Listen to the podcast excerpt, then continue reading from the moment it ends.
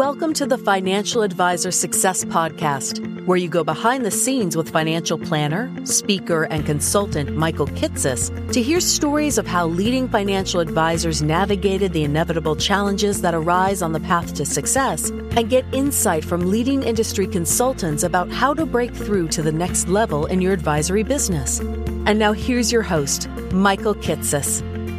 Welcome, everyone. Welcome to the 124th episode the Financial Advisor Success Podcast. My guest on today's podcast is Shirl Penney. Shirl is the co founder and CEO of Dynasty Financial Partners, a back and middle office service provider for large independent RIAs that has more than 32 billion on their platform across 47 advisory firms that they support.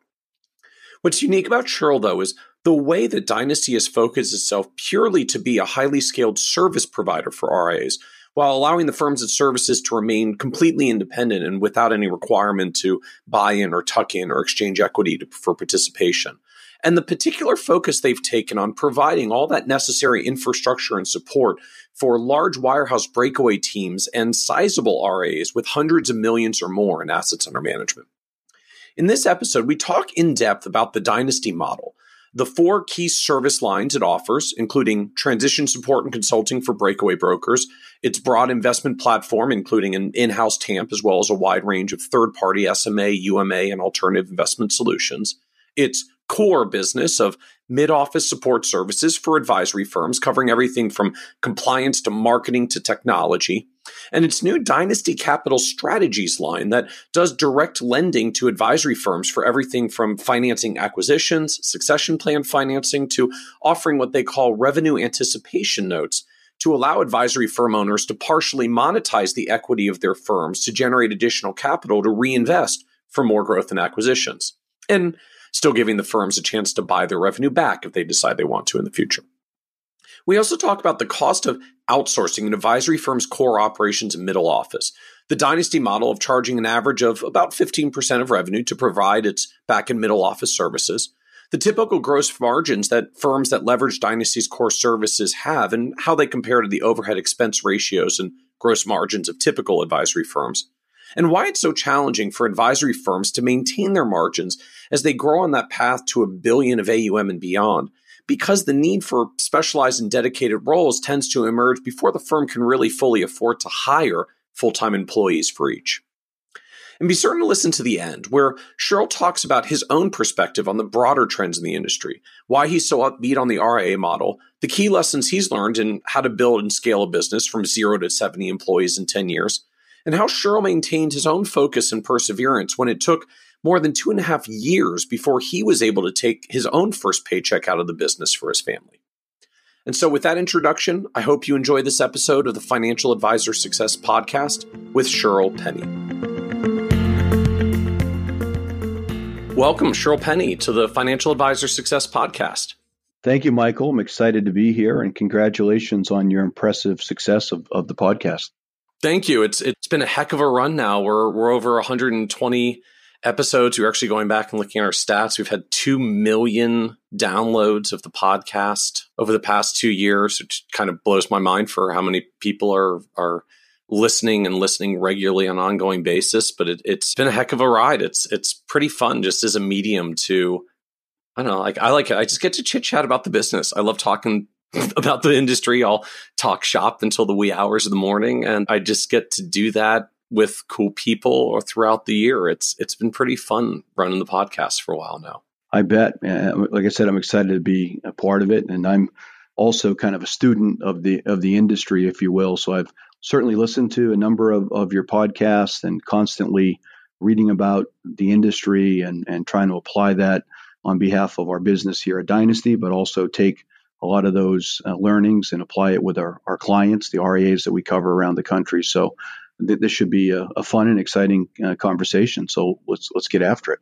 Yeah, I'm I'm I've been looking forward to it. You know, we we've had a kind of theme over the past couple of episodes in particular of talking to both some some people who are in or have built larger advisory firms, as well as folks that have built what I, would essentially call you know support platforms for advisors. And to me, it, it just gets at this like this choice, this crossroads that I suppose any business has to some extent of you know, for any particular thing you're going to do, like, do you, do you want to do that yourself or in your business, or do you want to outsource it? And, you know, the rise of platforms like yours, like Dynasty, where, you know, I, I think we used to think about outsourcing in like particular, very finite functions like uh you know i okay i need to do the downloads and reconciliations for my portfolio center. Do i want to do that internally or am i going to outsource that? Or like hey i need someone to do the occasional logo and graphic design for one of my marketing materials. Do i want to hire a marketing graphic designer person or am i just going to outsource that to a freelancer?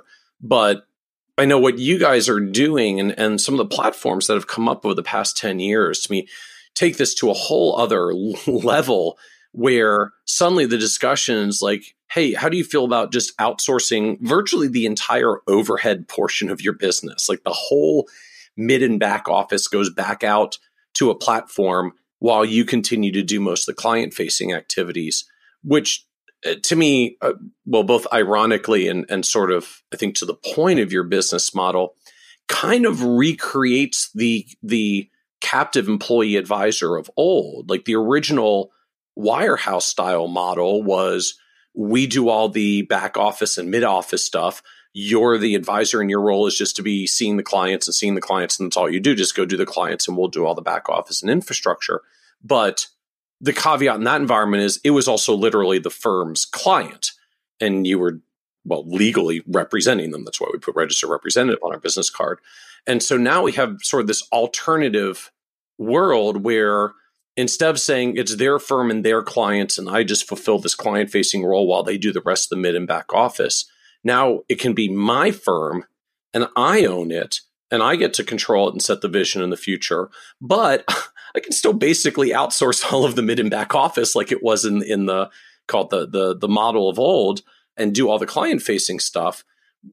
But the locus of control is has shifted that now it's my firm and I'm an independent. And, and I think part of the reason, part of the way that lines up so well to me makes a lot of sense then that firms like yours have had such success in, in the wirehouse breakout model in particular. You know, they go from a supported model where they're client facing and a firm does the back office to a supported model where they're client facing and the firm does the back office. But the whole ownership and control change in the pos in the process.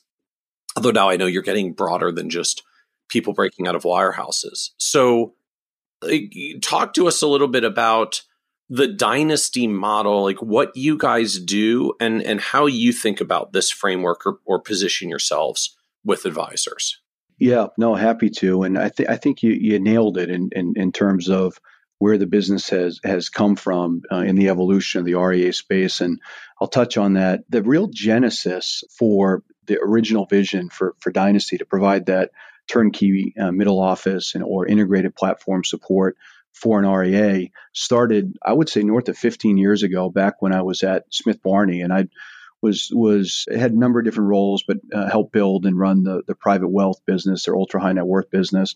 Uh, and I remember leading a presentation to senior management of the company about putting together a business unit that would provide services, product and services to RIAs because we were watching very closely the asset flows within the business. And Smith Barney at the time had a great franchise, and we were winning consistently versus the other brokerage firms. And the private bank, Citi Private Bank, which was under the Citi umbrella as well, was doing uh, just fine also. But you saw an acceleration of assets transferring out to the RIA custodians. And there was a little I bit mean, of this this was early stage RA, right? Like this is early, early mid 2000s. This is back in, in 04, 05. That's exactly right. But you, and there was enough asset transference that you could see a trend starting to develop. And we, we went uh, in and presented a business plan that was probably, uh, not probably, it was just too, too, too early, kind of ahead of its time, if you will, but said, why don't we not think about th- this RIA space as perhaps competitors, right? Because ultimately, what we're starting to hear, I sp- I've, my career, I've spent a lot of time with with end clients, with all the advisors that I've been fortunate enough to work with, and I was starting to hear them say things like, "I think I want to get more of my advice separate from where products are manufactured and sold." Right? So again, not necessarily talking about you know suitability or fiduciary and some of the terms that that we use in the industry, but just simply thinking about advice separate, from from where products are manufactured and sold. So you could you could see even back then kind of the writing on the wall in terms of the acceleration of the lifeblood of our industry, which is assets, making that move towards independence. And this obviously before the financial crisis. And we made that presentation. Uh, and basically, the firm was afraid of cannibalization, uh, that if we're empowering and providing capital market support, separate managed account, alternative investments, credit, you know, ultimately custody, uh, et cetera, to the RIA space, then what's going to stop our advisors from walking across the street from the branches of Smith Barney and starting starting their own RIA? And I think, frankly, even 15 years fast forward, a lot of the uh, wirehouses and brokerage firms that have considered getting more involved uh, in the RIA space are still struggling with with with that same issue. But anyhow, uh, as I started to look more at the RIA space, I went out and interviewed 30, 40 uh, different large scale RIAs all around the country.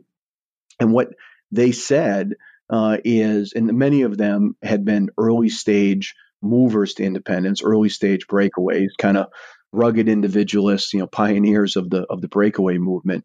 They would say things like, you know, the custodian does an incredible job providing all the back office services, but I didn't fully appreciate the fact that the skills that make me a great advisor may not be the same skills that now make me a great CEO.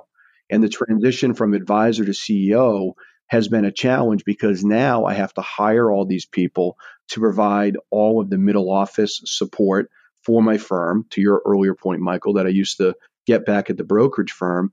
And there's all of these, you know, different vendors that are out there, and I'm juggling 45 different vendor balls. A lot of it doesn't integrate. I'm spending a lot of money on variable costs within the business with, with all of these things.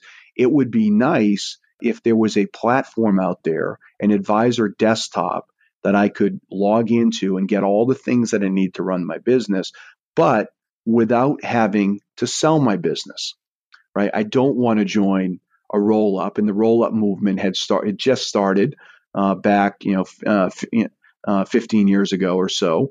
And a lot of the, the the only ways that somebody could get kind of supported independence, if you will, is, is to go independent and sell at the most costly time uh, for people who are growing their business rapidly at the point of transition and lose a lot of a lot of the upside. So the light bulb kind of went off and said, look, why don't we start the industry's first truly integrated uh, middle office platform service company that can allow an advisor to be independent but not alone, to be in a community, to have all the resources that they need. And, and if you think about the custodian in the back office, the advisor in the front office, providing the day to day client service for, for their clients, why don't uh, we enter into the market and build this firm dynasty to provide all of the things that connect the back office to the front office that can provide synthetic scale. Because if we build out an infrastructure and a technology and a team that can spread the cost and spread the need across multiple uh, RIAs and aggregate, you know, 20, 30, 50, ultimately $100 billion of aggregate buying power, it'll drive a lot of scale and efficiencies that will benefit those underlying advisors as well as the clients that, that they serve. And, and that started the journey to go build Dynasty. So I left uh, Citigroup in April of 2008, sold my Citigroup stock in the low 30s, uh, which was very fortunate uh, because six months later it was 80 cents. And the challenge, though, was now I'm out raising capital for this new model that no one had ever heard of in the height of the financial crisis. So my wife kept track, who's, you know, she's the real co founder of the firm of how long we went without a paycheck two years, seven months, and four days. So we officially launched the business in December of 2010. And it took a little bit of time. Probably the first couple years was a lot of education of the marketplace that we're not a roll up. We're not taking equity, you know, from the, the RAAs that are our clients, uh, but we are a service provider. But once the market figured out, you know, what it is that we're doing and the value prop, we were kind of off to the off to the races. And today we have 47 firms that are on the platform, which we can talk a little more uh, about if you like. But in aggregate, uh, today north of 32 billion of assets uh, that that sit on the platform, and a very uh, steady growth projection, uh, forward growth projection of the business that I think in the next you know, three or four years, you know, should should get us pretty close to the hundred billion dollar number.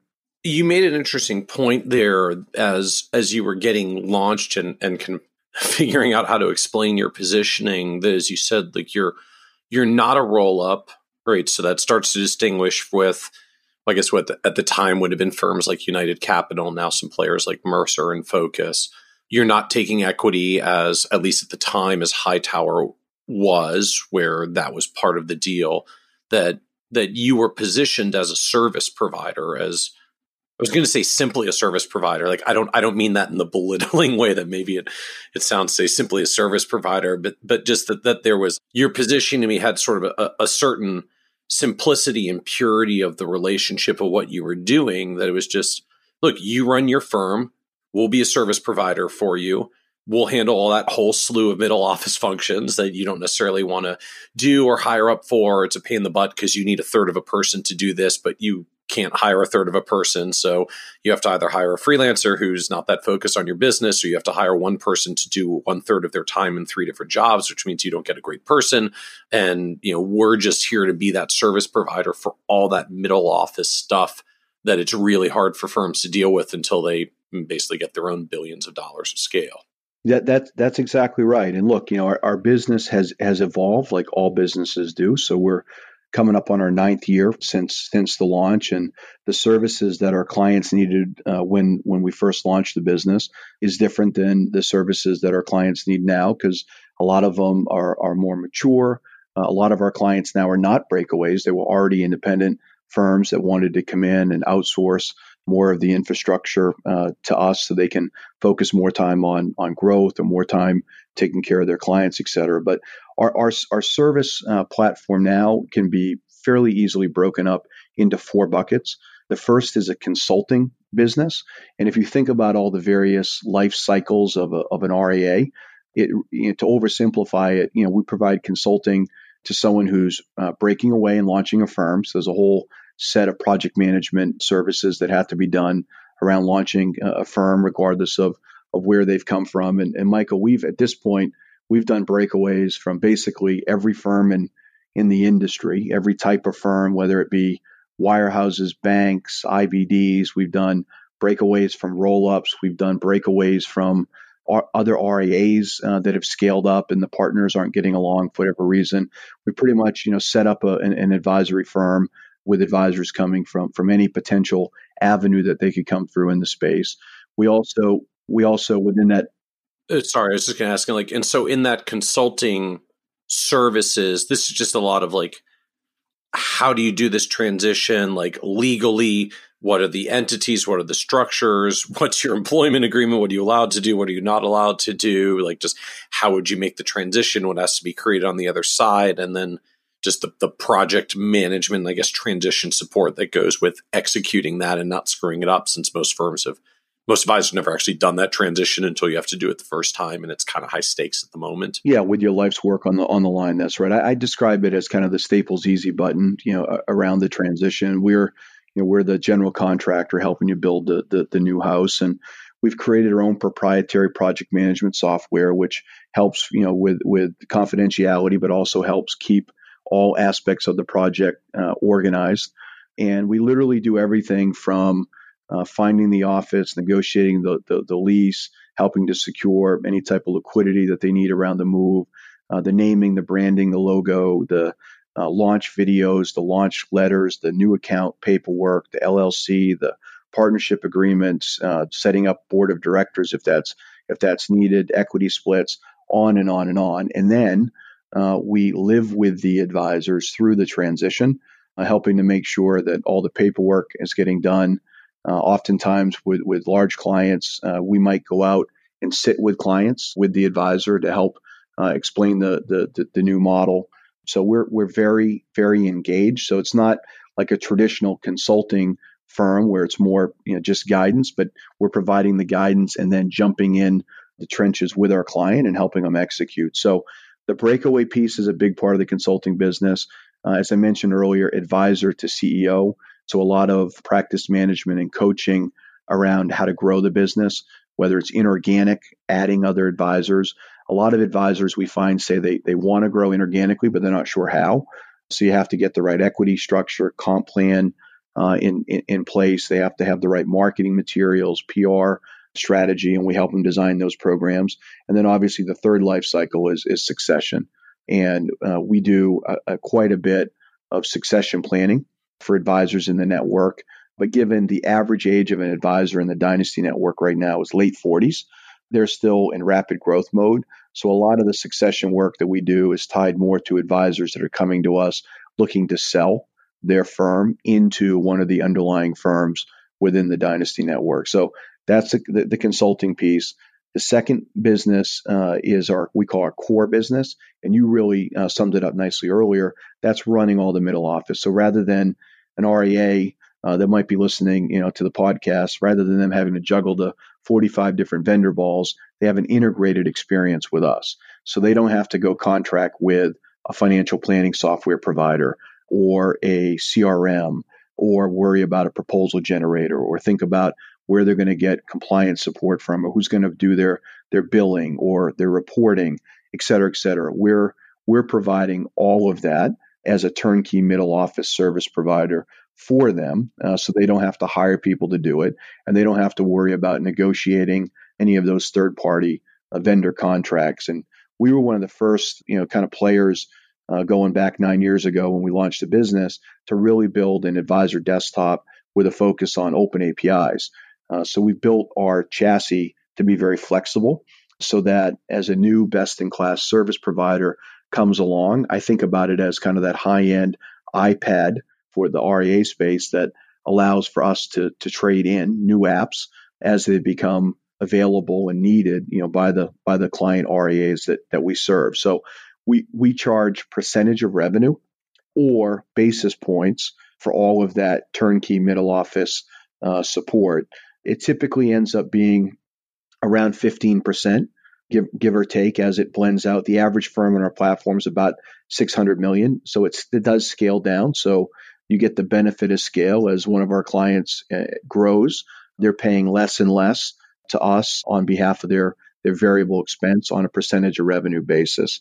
And then the, the last business for us uh, that we launched with was our uh, platform service business. And you know, the, the term you typically hear in the space is a TAMP, turnkey asset management provider. So we've we have built out a TAMP for, uh, to provide SMA UMA, advisor as portfolio manager, trading uh, functionality and toolkits, alternative investment uh, with access to various feeder funds, capital markets, investment banking uh, access for advisors that want to make referrals uh, to to investment banks, et cetera. So we actually just hit 15 billion on our TAMP, which I think makes us, you know, one of the top five TAMPs that, that's in the in the RIA space. So we've had a lot of success in terms of growing assets with advisors that have a consulting approach that are outsourcing, you know, to professional money managers. And the rest of it, so you think of the 32 billion, the rest of it uh, sits in more APM, advisors, portfolio manager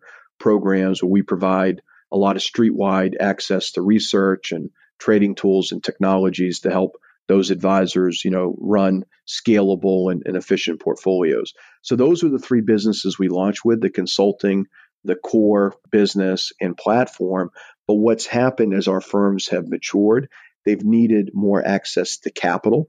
So a couple years ago, we launched uh, a new capital business, which is now our, our fourth vertical, where we provide loans to our advisor clients to provide liquidity for principals uh, to fund succession planning or to fund M&A.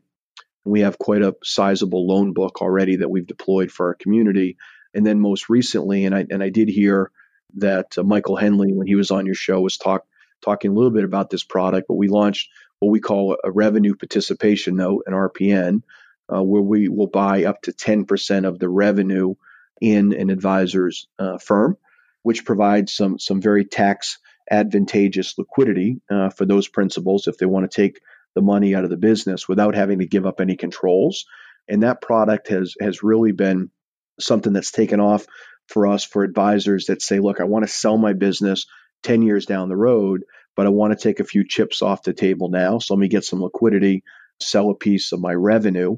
And then after five years, we allow for flexibility so that if they change their mind and say, I want to buy it back, they can. So it's only permanent capital for uh, the advisors if they if they choose they have a one way right on their side to have it be permanent capital. So so anyhow that that's the business model uh, now with a community uh, of like minded principals so a couple hundred advisors across these 47 firms that love to get together talk about best practices collaborate. There's some partnering that goes on with different types of businesses. So to provide this supported independent model, as, as you suggested. I think about it as scaffolding around the firms or, or providing the synthetic scale that they need that allows them to be very competitive at the ultra high end of the market, you know, when they're going after a, an ultra high end client. So I, I'm curious just a little bit more around this lending capital business and particularly the revenue participation note. So can can you maybe just know it's always hard like talking the math on a podcast in audio but like can you walk us through just a little bit of an example of like the mechanics and how this works i'm just trying to wrap my head around quite like how does the math work and why do i do this and what kind of liquidity do i get from it if i'm doing it Sure. So if you're if you're an RIA and you're generating you know three million of, of, of advisory fees, we are willing to purchase up to 10% of your revenue, right? So pretty okay, simple so math. You'll, it's 300, so you'll buy, you're going to buy 10, you're going to buy 300,000 a year of my top line revenue. I guess technically you can draw it on profits, but you know, you're, you're just drawing it straight off the top line. That's the deal. So 10% of my revenue goes to you. I keep the other 90%. Yeah, and because we we run all the billing and we take a lot of that middle office, you know, work off the table, uh, of the RIAs. So so we're we're running the billing, and te- and while we're you know further incentivized, if you will, to help the firms grow because the better they do in that scenario, obviously the better that we do. But in this case, uh, you know, three hundred thousand, we pay six times the the revenue interest. So three hundred thousand uh, with a six multiple is one point eight, right? So so we're buying ten percent of the revenue in a three million dollar revenue RIA for one point eight million. We, we which is a huge number by traditional advisor multiples of getting of selling for two times revenue. But of course, the the reality for most firms, we don't really sell for two times revenue. We sell for you know if you're a sizable firm, maybe six to nine times free cash flow. So from your perspective, like when you buy the revenue but it comes off the top it's it's essentially like 10% preferential profits interest for you. So you can you can pay a normal multiple of cash flow which is how you get to 6x that that that's right. And another way to think about it too michael is if you're at the the, the average advisor on our platform we can talk about gross margins and, and net income and and what we're seeing in the advisory space and some trends and, and, and things that might be interesting to to your listeners. But the average net income, if you will, uh, of an advisor firm that sits on our platform is about 30%. And that's after uh, all of their fixed costs and variable costs. And it's after advisor comp. They usually have about 30. Now, they own the equity, so most of the advisors are paying that out as a dividend to themselves. But if you think about net income at 30%, and then Dynasty comes in and buys 10% of the revenue, we're buying about a third of the profits right? So we never want to turn an entrepreneur into an employee. You know, if you buy, so the majority of the profits for them is still on the table. So the positive selection bias, right, which really works in our favor, which is we want to support advisors that want to own the vast majority of their equity because they see their best growth years in front of them right we can come in give them a little bit of liquidity allow them to get some chips off the table now now follow that this case forward that 1.8 million goes into the business. And if they decide the, the principal wants to take the money out they simply put a loan on the books right? So they borrow, borrow the money from the business they pay a nominal interest on it which they're paying to themselves which would be the equivalent right? For most most you know high net worth advisors are in a tax bracket when you look at state and federal of close to 50% that would be the equivalent if they took an upfront deal from a roll up, right, on one of these forgivable loan deals, or if they took, you know, a deal from another wirehouse of a number that is is twice that 1.8. That's the equivalent of 3.6 in a traditional upfront deal because of, of how it's structured from a loan perspective and the tax advantages around it. So it's been met with a lot of a lot of enthusiasm. We don't take any control. Uh, it's a straight revenue interest. It's not you know tied to to us you know having any managerial oversight. Obviously, uh, we're providing compliance support. We're providing uh, outsourced chief financial officer type support. So we make sure that they run a good, clean business, but we're not in any way dictating how the advisor does so. And and so I'm going to imagine in practice you really get a blend. Some people that do the partial liquidity and just literally keep the money. They've taken some profits off the table. They'll you know grow it further over the next five to ten years, and then have their their final liquidity event at the end. And and I'm presuming some use this as growth capital instead. Like they take the dollars and they plow it right back into the business. Like, hey, 1.8 million of of cash. So like I'm going to hire the three more people I wanted to hire, and I'm going to do a bunch of these other things that I wanted to do now that I've got the uh, the opportunity to do so. Yes, although they don't, eh, not so much in terms of hiring people. Occasionally it happens, but most, um, a lot of that middle office service again is being out, outsourced to us. But what a, more and more people are doing. Oh, good point. To, they, right, to, they don't need the growth capital; they already have you scaling it for them but what they're using it for is M&A capital and and really see, seeing it as as kind of a permanent line where every time they go out let's say they want to add another 3 million dollar RIA they know that we'll step in and provide a million eight of additional liquidity because we'll continue to buy 10% of all of the revenue of all of the ongoing acquisitions right so if, if you if you look at that in addition to a traditional two or three year earnout, which is using in part cash flow from the business that you're acquiring.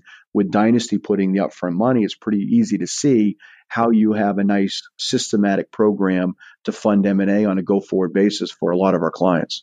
Interesting, interesting. And then and, and likewise, I guess that's why you you'll only do a revenue participation note up to 10% because if you go too much higher than that, either you're, you're chewing up too much of their profits that you can change their mindset or just you get to the point where if there was a significant market downturn or a pullback in revenue, like they might, your actual cash flow might be impinged, which is not good for anybody in this deal.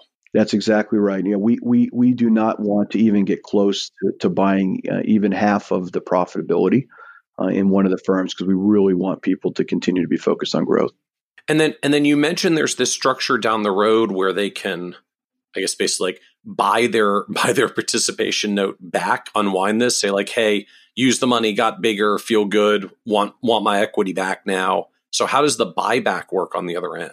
The, the buyback works at the at the same at the same percentage rate. So it's ten percent of the of, of your then revenue.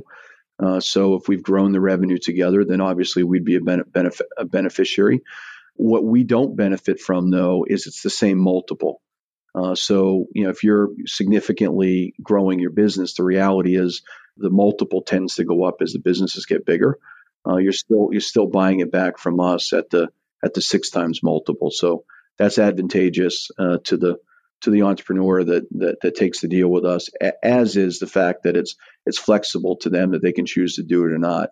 Most typically, what somebody would do is if they let's say they decide to sell their business down the road and we're having some conversations now where our network has gotten so large and this this won't surprise you is that some firms within our network are now as part of their succession plan planning to sell to other advisors within our community. Makes sense. They use the same systems and uh, they've gotten to know each other and you know built trust over the years. So when that happens they'll uh, execute the transaction which we may finance the other side of it but then they'll close out, they'll buy out our RPN at that point, and then transition the business over to the acquiring RIA. If they do this, you know, if they if they do the buyback, so imagine the irony here, like you know, when I give you ten percent for one point eight million, it's like thanks for the pile of cash, and I go and do it for some M and A and other stuff. But then when I come back to you, and you know, hopefully my firm has grown, so now you know six times my profit interest is two and a half or three million dollars i don't necessarily have three million dollars of cash sitting around to buy it back because i've been deploying that in my business so is there i'm sort of imagining irony like is there another layer now where i can i can buy back my revenue participation note but you'll finance that purchase for me or do i have to wait for a final liquidity event so i can actually come to the table with with cash no we can we, we have had scenarios where people have asked us to finance uh, for, for for that need. And I and I will tell you, we have a number of clients that do both. The loan book, personally guaranteed, and you know there there are some some benefits in terms of cost, you know, with with with the loan, but some people just don't want to personally guarantee, especially in some scenarios where there's a group of partners within the firm, whereas the RPN is tied, you know, straight straight to the business. And then some people say, look, you know, I, I have, you know, whatever the, the need is, I got a couple million dollars of liquidity need. Let me take a million dollars in loan and do a million dollars in, in RPN and, and, and mix and match it. And we're very flexible in that regard. Interesting. So you, the RPN version is solely tied to the business. You don't even require a personal guarantee because the business cash flows are the collateral. When I guess you're basically a, a 10% loan to value. So you presumably got some good security. That's correct. Interesting. And, and I'm just wondering from the, from the business end, like, is this literally Dynasty now keeps like its own proprietary lo- like loan book of all of these different succession loans and M&A loans and revenue participation notes? Like, is that actually becoming part of the the business itself? You're essentially a, a portfolio lender to your firms. It, it it is, and we haven't we haven't you know kind of proactively gone out and talked a lot about it uh, in the press because uh, we haven't made the decision to open up. We call it Dynasty Capital Strategies, and it's a subsidiary of the business which is both the lending uh, business as well as the RPNs. We've only allowed that liquidity in both of those programs to be deployed to our broader clients, right? So somebody hasn't been able to come to us and say, I just want a loan. But the reality is, Dynasty actually is one of the largest liquidity providers in the RIA space. When you look at the number of loans uh, that we've put on the books over the last five years and the number of RPNs that we put on the book over the last couple of years, collectively, we've provided tremendous amount of liquidity. I would tell you that 75%, so so the majority of the advisors on our platform have used one of those two programs. Some people haven't, they've self-financed or they were already independent when they signed up and haven't needed liquidity yet for, for, for whatever uh, need they might have. But most of, like I said, 75% have used one of one of those programs at, at some point in the life cycle of their business. Fascinating. And I mean, it's very fr- so, it's very friendly capital, right? I mean, it's your service provider that that allows you to to have capital when and if you need it.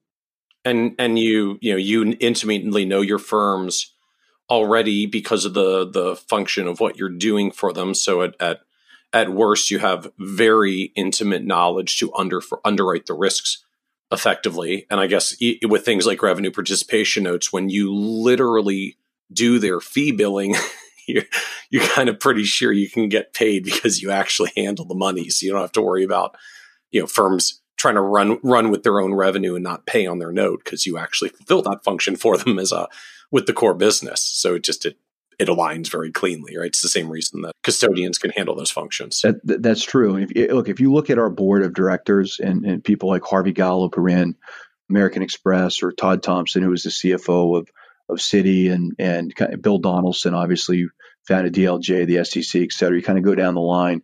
We have run the business in a in a very professional, tight way ever since I left my garage, literally, in, la- in launching the business. So on the on the credit side, I can tell you our philosophy has been to underwrite the loans and then on the RPN to do the work there in a zero loss type mentality and kind of knock on wood, if you will, we have never had we've never had any issues with any of the clients. It's a it's there's not a middle market commercial bank in America that wouldn't want the credit quality of our advisor network and, and the work that we provide. And that's that's not lost on us. And that that's why we're able to provide, you know, pretty cost effective capital. I mean, you think about a breakaway, this is a new LLC, right, with no revenue history, right? Where an advisor is transferring, you know, their client relationships from a firm that fundamentally believes that they own those client relationships.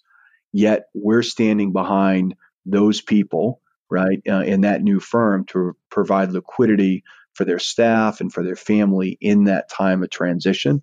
Uh, and we've been able to, to do so now for nine years with no losses. It's to your point, we're very careful. We get behind people we believe in. We run the books and records. We understand the compliance aspect of these businesses, and we've been very successful as a result of that. So, so I'm thinking about dynasties. You said around these four sort of core buckets. So consulting services, the as you put the core business, which is the the that all those middle office functions, the platform, which is sort of the invest, I guess functionally the investment platform. So TAMP offering access to SMAs, UMAs, all of these different strategies that become available. And then the dynasty capital strategies or the, the lending business when you need to get liquidity for your business, tied to your business, supporting succession, supporting acquisitions, et cetera. And so like those are the four buckets, consulting, core, platform, and capital. You you you nailed it, and and I think something that uh, is, worth clarifying as well is that pretty much everyone has hired us at some point to do some type of consulting work, but the consulting, the capital, and the platform business they're all a la carte, and somebody can choose uh, to use them or not. But everyone who's on the platform is a is a core. You know, to be a client of Dynasty, uh, if you will. That means that at a minimum, you're a core service client. We are running the the the, the middle and, and, and back office and providing a lot of the scale that we've talked about. And then on top of that, if you need coaching and consulting, if you need various types of capital, or if you need access to an investment platform, then on an a la carte basis, you can you can opt, opt into that. But everyone is a core client. So now talk to us. We've talked about the the the services side of the stuff that you do, uh, and across the the four different service lines. So now bring us back again to the discussion about cost. So you, you said we can kind of think as maybe a, at least a rough benchmark. I realize it'll scale up and down inversely with with assets and revenue, but something in the neighborhood of 15% of revenue at, for a firm with 600 million of assets is at least a a starting point of how I can think about this from a revenue and a P&L perspective. Yeah, that's that that's right. It's in that range. So if you think about the typical firm, and it varies uh, because fixed costs can can be different depending upon where the advisor lives and operates the business, obviously. But the typical firm on our platform is running in the low to mid 60s in terms of gross income, and the average being uh, actually about 63% right now. Meaning if their fixed costs, uh, which oversimplifying, as you well know, for an RIA, typically is their staff and real estate, right? Those are the big, biggest items. R- usually run somewhere around, you know, 17 and a half to call it 22 and a half type type range. Their variable costs, if they're on their own, eh, are those 45 different vendor balls that we discussed earlier, or if they're working with Dynasty, it's just us, right? Because they don't pay an additional fee for reporting or financial planning software, whatever it might be. That's all included in our cost because we've gone out and uh, put in place uh, institutional pricing uh, models with with all of those service providers. And, and so if our cost is in that 15% range, you kind of you, you add the, the the variable cost. And most typically, as you also know, the custody costs are passed on, the execution costs are passed on to the to the end client. Uh, although we do negotiate on behalf of our entire network favorable uh, custody pricing and, uh, and, and structural relationships with with the custodians, but assume that that's passed on. So the the fixed cost plus the variable cost is somewhere in that 35 to 37 uh, type type range, so that uh, their gross income, the advisors that we're the, the RIAs that we're supporting, is in that 62 to 65 percent range. What most of them then do is they set advisor comp at call it 35%. And then uh, the rest of it comes out as a, as a dividend because most of the firms, again, larger firms that we support, have more than one partner. And then the dividends are paid out on a pro rata basis based upon their equity participation. What we've found, we actually did a study recently with uh, John Furey, who I'm, I'm sure you're familiar. A very respected consultant in the RIA space. And we looked at a lot of his larger client relationships, RIAs that, that he's working with. Uh, we looked at the top advisor studies of some of the RIA custodians. There's some asset managers that have put out top advisor studies. And then we looked at advisors that were coming to us that were already independent before they signed up. And we found on average, top RIAs in the space were running at 55% versus our average of 62. So it's 700 basis point differential. And when you peel the the onion back, what you find is while we are saving these RIAs a little bit on third party vendor costs or what we call resource partners, we don't use the term vendors uh, internally because we feel that you know partnerships are sustainable over a long period of time and just treating somebody like a commoditized vendor relationship is not. But our resource partner costs we're able to save a little bit but where the real delta is is on cost of uh, employees headcount where our firms on average have three less people than comparable $600 million RIAs that are not on our platform. So when you take that delta on cost, let alone the amount of time uh, that it takes to manage those people, the result is 700 basis points of higher income. So the advisors are making more money on our platform. But then if you say the average firm in, in our network has a you know eight multiple, let's say in terms of valuation, times 700 basis points, it's an increase of almost 30% of valuation in the underlying firm. And they're growing faster because they have more time to grow. So once RIAs that come in and look to outsource to us really dig in and we do a, a robust P&L analysis to see where you know we can we build a gap analysis and say here's where you are, here's where you want to go, here's what it looks like with us. We're finding actually some of our happiest clients because they've already seen the movie of what it's like totally on their own are the ones that were already independent are now outsourcing more to us to free up their time to grow. Well, and again, I you know we touched on it earlier, but I think it it makes the point so powerfully here. This challenge that a lot of firms get into, and I find this particularly hits as as you're trying to scale from you know probably 300 million plus up until you're well over a billion where you start to need all of these much more specialized roles. You know, the the the path from a couple hundred million up to a billion is the path where your generalists start becoming specialists. You know, you you you don't have an advisor who's the advisor and the chief investment officer. You get an investment person. You don't have the advisor who also does marketing on the side. You actually get a marketing person, and you know you don't have one person who does who does all the technology fixes in their spare time between seeing clients. You get a technology person, and so the challenge I think for so many firms going through that transition is you end out hiring people to fill these roles, but you don't necessarily really actually need a full time person's worth of time in some of them. You just need more than the part time that the, senior advisor has available to give.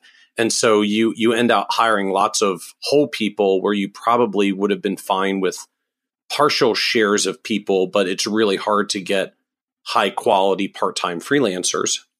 But it works a lot better when you're getting essentially va- variable cost fractional services of a large aggregated platform, which I think is why you know uh, offerings like Dynasty and some others that are in the space work well. Like it it it becomes a way to partially lease an expert's time as an in between of just getting a freelancer off the street and hiring a full time body when you don't necessarily really need a full time body. I, I, think that's very well said, and uh, you know, that's what we're talking about with synthetic scale. Absolutely. And I, and I, I think, it, and you probably would remember uh, who, who, it was, but one of your, one of your guests on the show, I remember at one point saying, because it really it stuck with me, similar to what you're describing there, is they said they realized they didn't make any more money from when they had 300 million under management to a billion.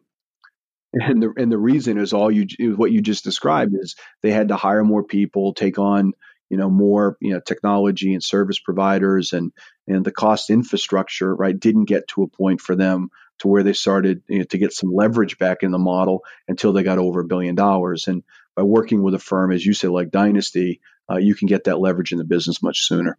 So help me understand in, in maybe a little bit more detail in the core business uh, of like just what does dynasty actually do for me in the core business and then what things do I still need to hire? I mean, as we've said, like your firms are running this 35 to 37% overhead cost before they get to their gross margins. Your cost is about 15% of revenues. Like there's still a big chunk in the overhead category that I got to deal with myself before you get the rest. So can you walk through with me a little bit more like just what exactly do I get in core business services from Dynasty? And then what things are still ultimately on my plate as the advisor, either because it doesn't fit in your model or just it's something I would probably want control over anyways? Like, how do I carve up the list in a little more detail of who does what? Yeah, the most interesting part of, of your question was what you said right at the end, which is what I'm interested in and what I what I want to do,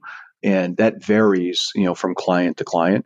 Uh, we have some clients literally that say, you know, we want you to take everything, and all we want to do is just, you know, is talk to the end client. Where they hire us uh, as OCIO, so we're doing portfolio construction, asset allocation, manager selection, trading, rebalancing, providing monthly commentary for the advisor, jumping on, you know, quarterly calls, meetings with the client, and then handling all the middle office infrastructure uh, on top of the investments.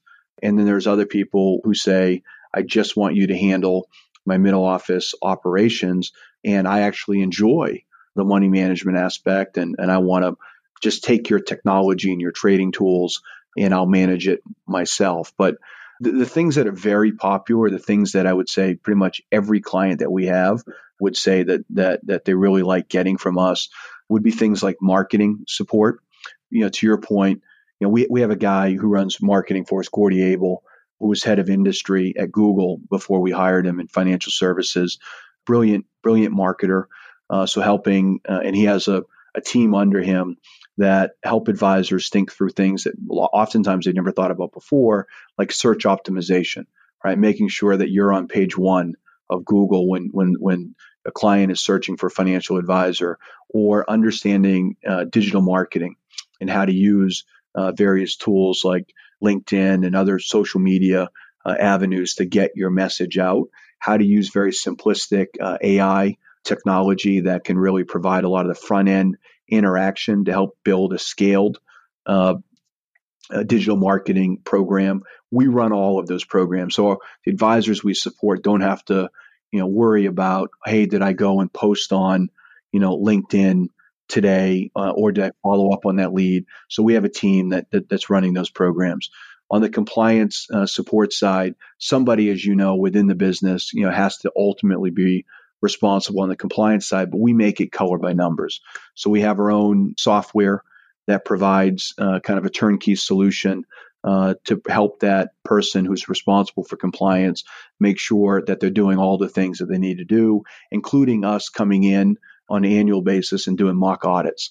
Our general counsel was the was the GC of Lehman Brothers, general counsel Barclays. He ran a you know SEC and FINRA group for a large law firm, and he has a whole compliance team uh, under him that's providing all of that type of support to really make it color by numbers to help design a robust compliance program so that the the, the advisors don't have to, to your point, go out and hire a full time GC or a full time uh, head of compliance if if they don't need that given their size and scale. On the operations side, some advisors enjoy trading portfolios, some don't.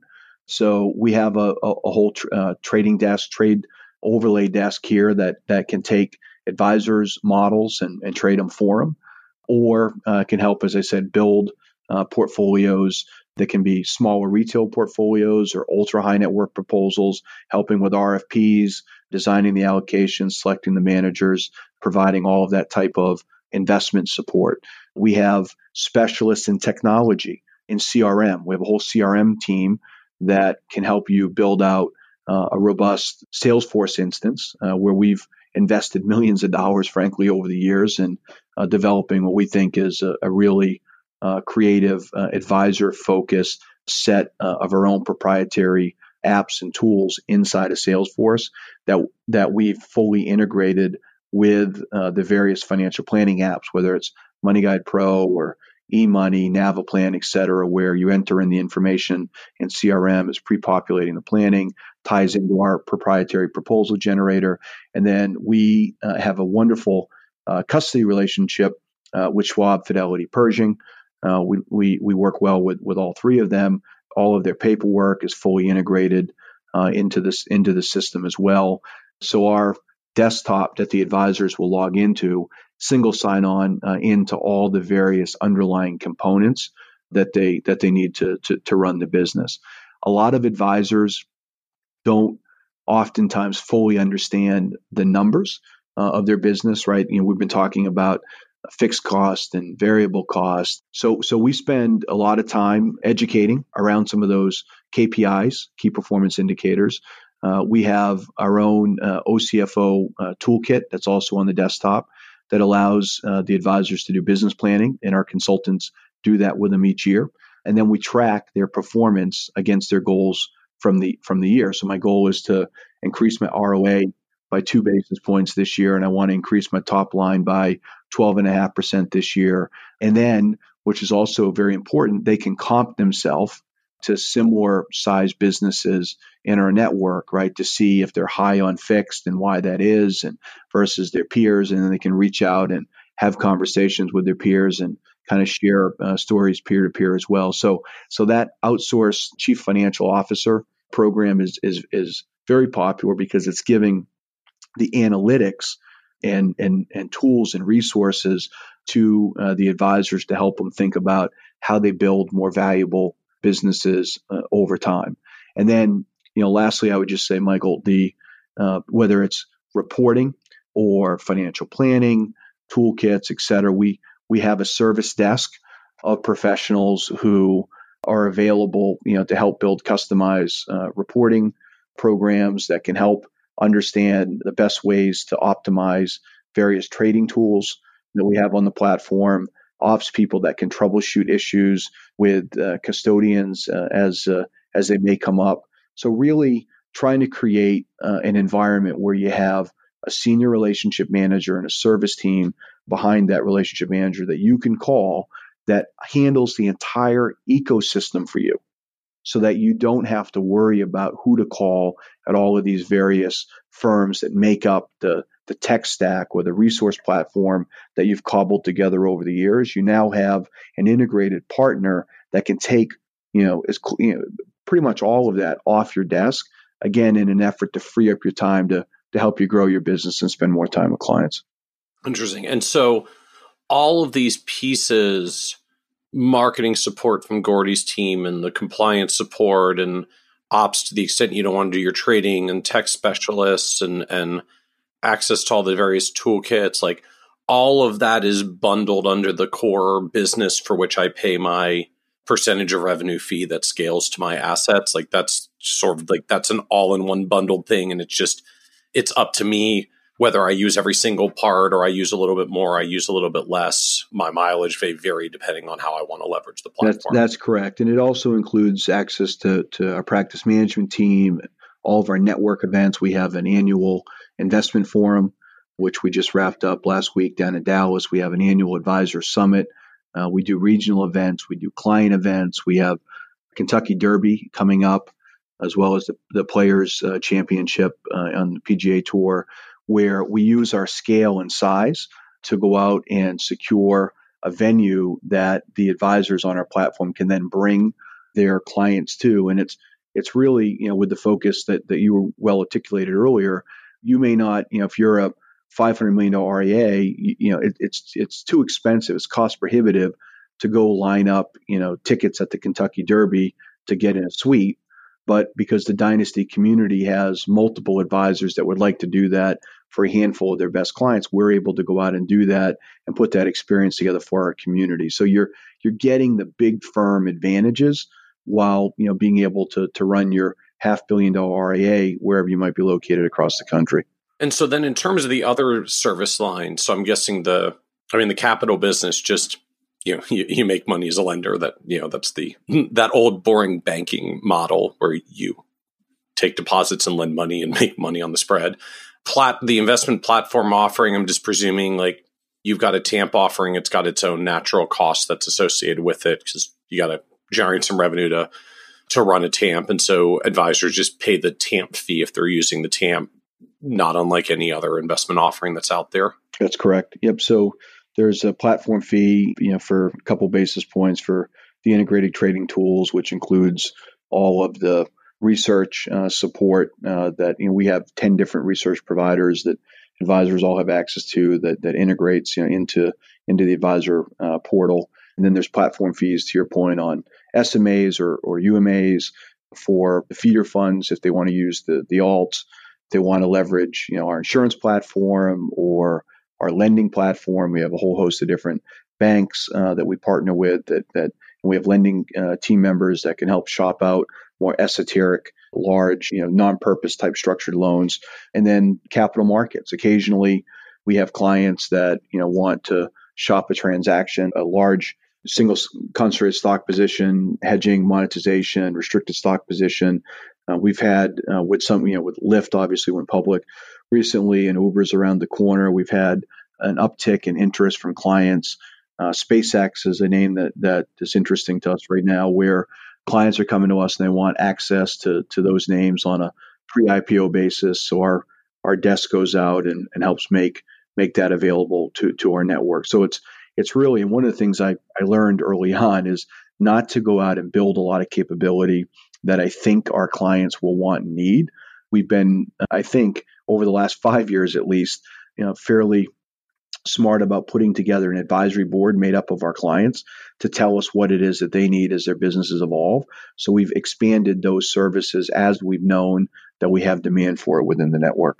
So talk to me about just typical size of firms. I mean, I'm, I'm presuming for just the sheer depth of the stuff that you do when you're charging a percentage of revenue, like there's there's some minimum size that a firm has to be at just for it to be economical for you to to serve them and give them a slice of all these core services that you're offering. So is is there a a minimum or a low end of how big does a firm realistically have to be to be a good dynasty partner? Yeah, it's a great question, and and you know it's it's in some ways it, it's more art than than science because you know we depending on you know where the the advisor is located if if somebody's in a in a in a market where you know they've got 250 million in assets and they really want to focus on growing and and we really see them as great community members and they really fit the culture of our community. And we can have a lot of fun helping them grow both organically and perhaps inorganically. That's an exciting client. I mean in in some ways you know michael we'd rather have that 250 million dollar client today that wants to grow to a billion dollars over time by maybe adding an advisor every year or two and and growing you know fairly aggressively organically versus someone who comes in with 500 million today but has no interest in growing. Uh, you know, it's it's just it's a lot more fun for us to kind of get get get behind someone who, wants to grow an enterprise. But for us, in in general, it kind of starts at 250 million to be a beachhead, if you will. Uh, I think of us as that Intel sticker that's powering the brand. So for us to add a new brand uh, to the platform or a new logo on our wall that we have here, they tend to be uh, 250 or above. But you know, we have a lot of hundred million dollar, you know, wonderful books of business uh, advisors that call and say, "Hey, look, I want all the benefits of independence, but maybe I don't want to run my my own business. Can you introduce me to one of the other RIAs on your platform, and maybe I can I can join them?" And you know, we we will do this year more of those types of deals than we will do even of the of the beachheads. We'll probably we'll probably add. We're going to have a good year. We have a lot of deals signed. Uh, you're going to see us active in the in the press in the in the coming months. I bet we'll flow north of 10 billion of net new money this year, which is obviously a big number. And I wouldn't mention it on the podcast if I didn't feel pretty confident in it. But it'll be a combination of a dozen uh, to you know call it 12 to 14 new RIAs, but we'll probably do somewhere between 15 to 20 M&A transactions uh, that will uh, also add, you know, anywhere from 100, couple hundred. Uh, we've done some, you know, five, six. We've done a billion dollar M&A transaction uh, last year. Uh, so they, they tend to get larger, and it's really about uh, the personality of the advisor, where they are in their life cycle. And some now would just prefer to join one of our larger scale, well run RIAs versus versus doing their own thing. So a bit of a longer answer there to say that we don't have a minimum, if you will. It's really if you're coming in at 250, you really want to grow. We can have some fun working together. That that's a pretty good client for us. And then, from a practical perspective, is there a typical maximum hey, if someone's got $20 billion, and they want to come on the platform, I'm sure you're happy to have that conversation. But, but I'm just assuming like, realistically, at some point, the firm is just actually large enough. It has managed to build out enough of its own infrastructure. It's got its economies of scale off of staffing. They no longer have to run, you know, three more people than what they would run with you because they can they've grown into that size, you know, at some number of of billions under management or maybe just at a certain level of revenue when they're at 15 or 20 million dollars of revenue. Like is there some threshold that you're finding on the on the upper end where it's just less likely that the firms are going to work with a dynasty style platform and more likely that either they want to or they just already have built their own version of that infrastructure? Yeah, it's a really interesting question. And, and so I'm a fellow at the Aspen Institute, and you know we, we do a lot of uh, study on entrepreneurship and a lot of business model uh, analysis. And what's interesting, you know, I think of I think of companies like Apple, right, and, and you know what 800 billion dollar you know market cap, you know, give or take on, on any given day. You, you, they have four products, and that's it, right? You talk about incredible focus, and you could put their, their products on you know one little table that you might have in, in front of you, and ninety percent of what goes into those products that they're laser focused on is outsourced, right? They don't they don't build really any of the components. I mean, their focus is on on brand uh, and design and you know, you think of Uber that I mentioned earlier in terms of you know their IPO that, that that's coming. I mean, ninety five percent of of everything they do, as you well know, is is outsourced, right? So I find it it really comes down to as much of personality as anything else in terms of what is it you know do I want to spend a lot of my time working in my business or do I want to spend more time working on my business? And what are the things that are truly differentiated for me, my business, my clients, and let me hone in on those things that I'm really good that do provide that differentiated experience, the things that I can get paid for, that can put margin in my business, and then get rid of everything else, outsource everything else. So, look, I mean, we have scenarios where Summit Trail is a wonderful client. We launched them less than four years ago. Uh, I think they launched with just under two billion. They're already at six billion and we're providing you know the the middle office uh, support that we've talked about for them, and and they're continuing to open offices around. I mean, they're a national RIA uh, and growing very very rapidly organically uh, and doing a great job by adding other like-minded advisors. I think of Geller Family Office here in in New York, multi billion, you know, not north of four billion dollar RIA, been independent a long time, and certainly have resources that that they could go hire more people and spend more money on technology and uh, and try to you know put together platform components on their own. Uh, but they just found it's a better use of of their time uh, and resources to hire us to come in and and do that.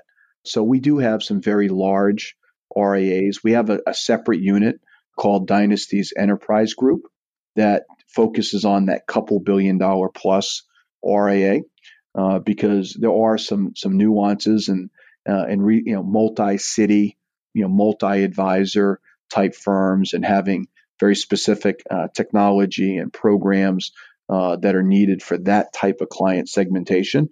So we have a separate group versus the group that that focuses on that traditional five six hundred million dollar RIA, which is you know really uh, to your earlier point, kind of our our bread and butter client.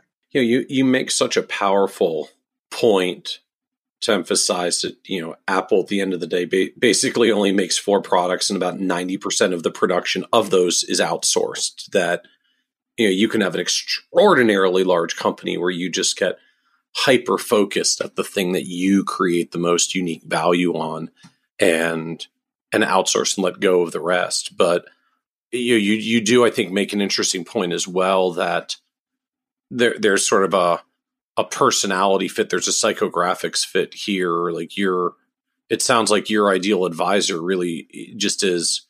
It, it's that advisor that genuinely wants to be an entrepreneur and grow a substantial enterprise, and is simply making a business decision. Like I don't need to scale my middle office to build a successful firm. I'm going to outsource scaling my middle office to Dynasty, who can power this portion and then I'm going to go spend my time focusing on the parts of my business where we actually add value, where we do our unique layer that can't be outsourced, and we'll hold on to that, but we'll let go of the rest the same way that Apple does. Absolutely. Look, managing your middle office is not going to typically make you more money as an advisor. It's not going to add enterprise value to the business. And it's it's typically not going to be something that differentiates that client experience. So why spend a disproportionate amount of my time on those middle and back office things that don't accomplish those core objectives that most every advisor that I've ever worked with in my career is focused on. So talk to us a little bit about where like where the growth is coming from for Dynasty and and where you're getting traction. You know, you you you mentioned early on that when you started it was mostly breakaways. I was sort of giggling as you said it's like so basically Smith Barney was right to be afraid of the cannibalization because you launched Dynasty and started cannibalizing wirehouses. Now you said you're much more you're finding much more traction with independent RIAs. So like who's who's coming to the table these days? Where do they come? Like where are these advisors who are focused on building enterprise and scaling and want to outsource the scaling of the middle office because that's not where they build their value? Like who are those advisors? Where are they coming from? Like where are you finding these opportunities?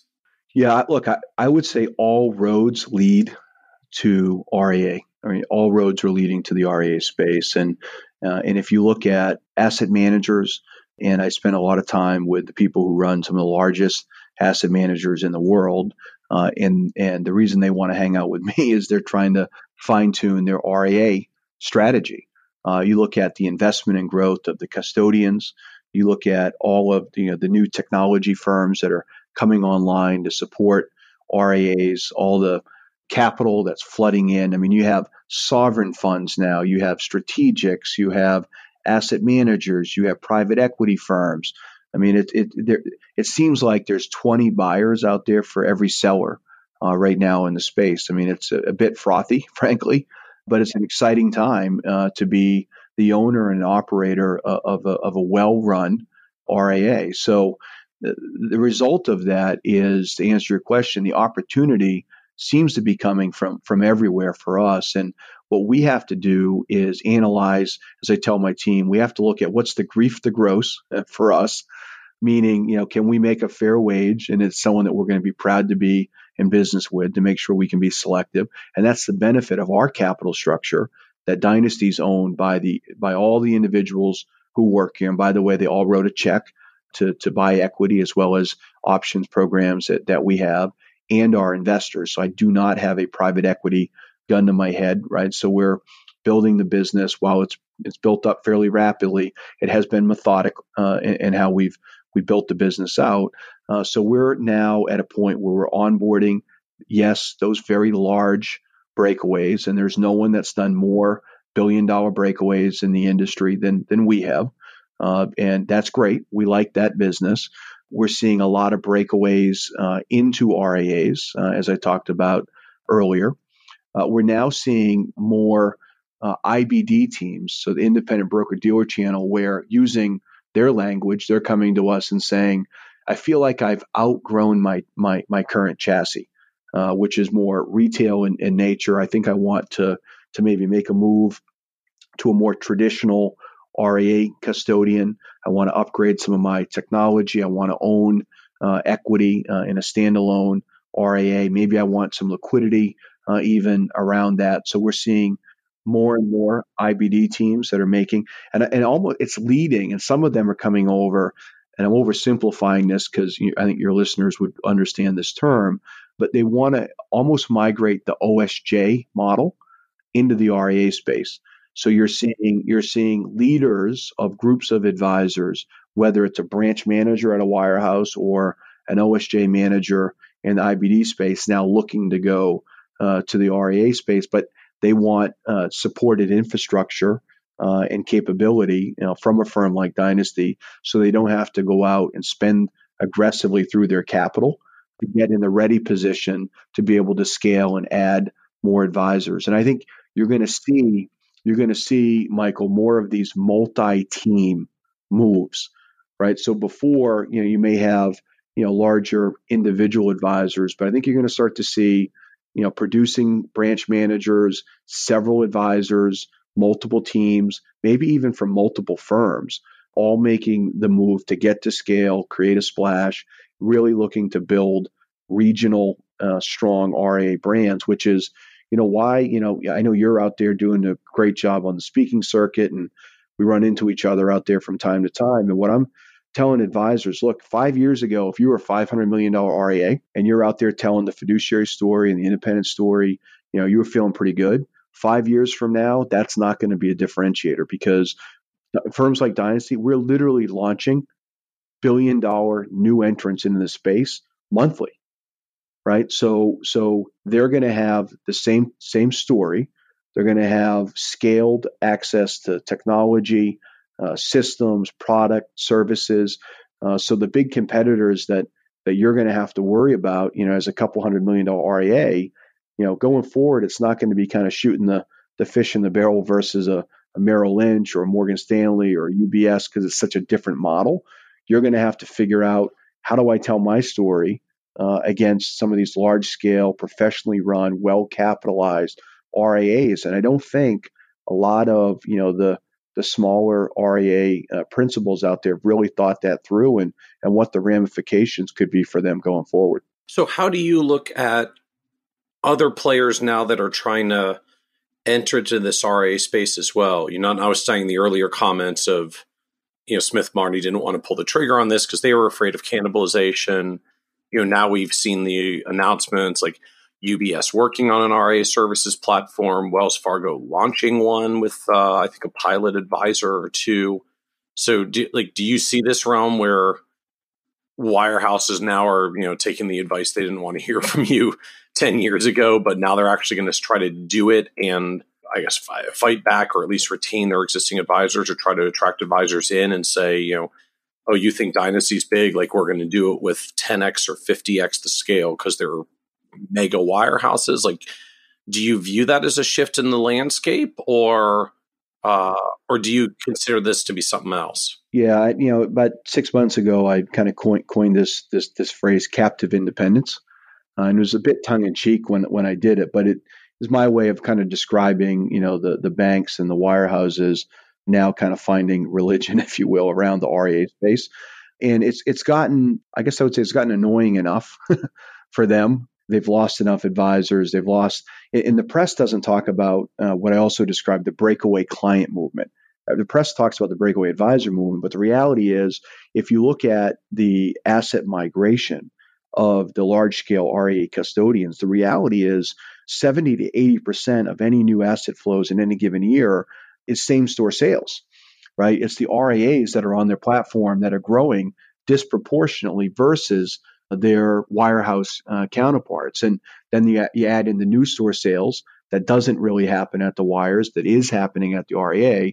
And it's easy to see that eventually, because these wirehouses are not, you know, run by people who are, are not bright. I mean, they, they, they get what's going on and they're looking at it and saying, look, at the end of the day, what they really care about is product distribution.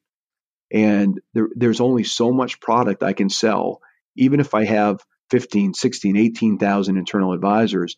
Wouldn't it be nice if I could, you know, in a rising rate environment, ultimately be a custodian for RIAs right? and, and, have, have the cash there and leverage uh, non uh, compensatory revenue items like, you know, margin lending and things that you don't pay advisors on, right? I mean, the custodial economics that we all understand. So you see firms like Goldman Sachs launching product programs and, and having coverage team and institutional service uh, groups providing services uh, into RIAs.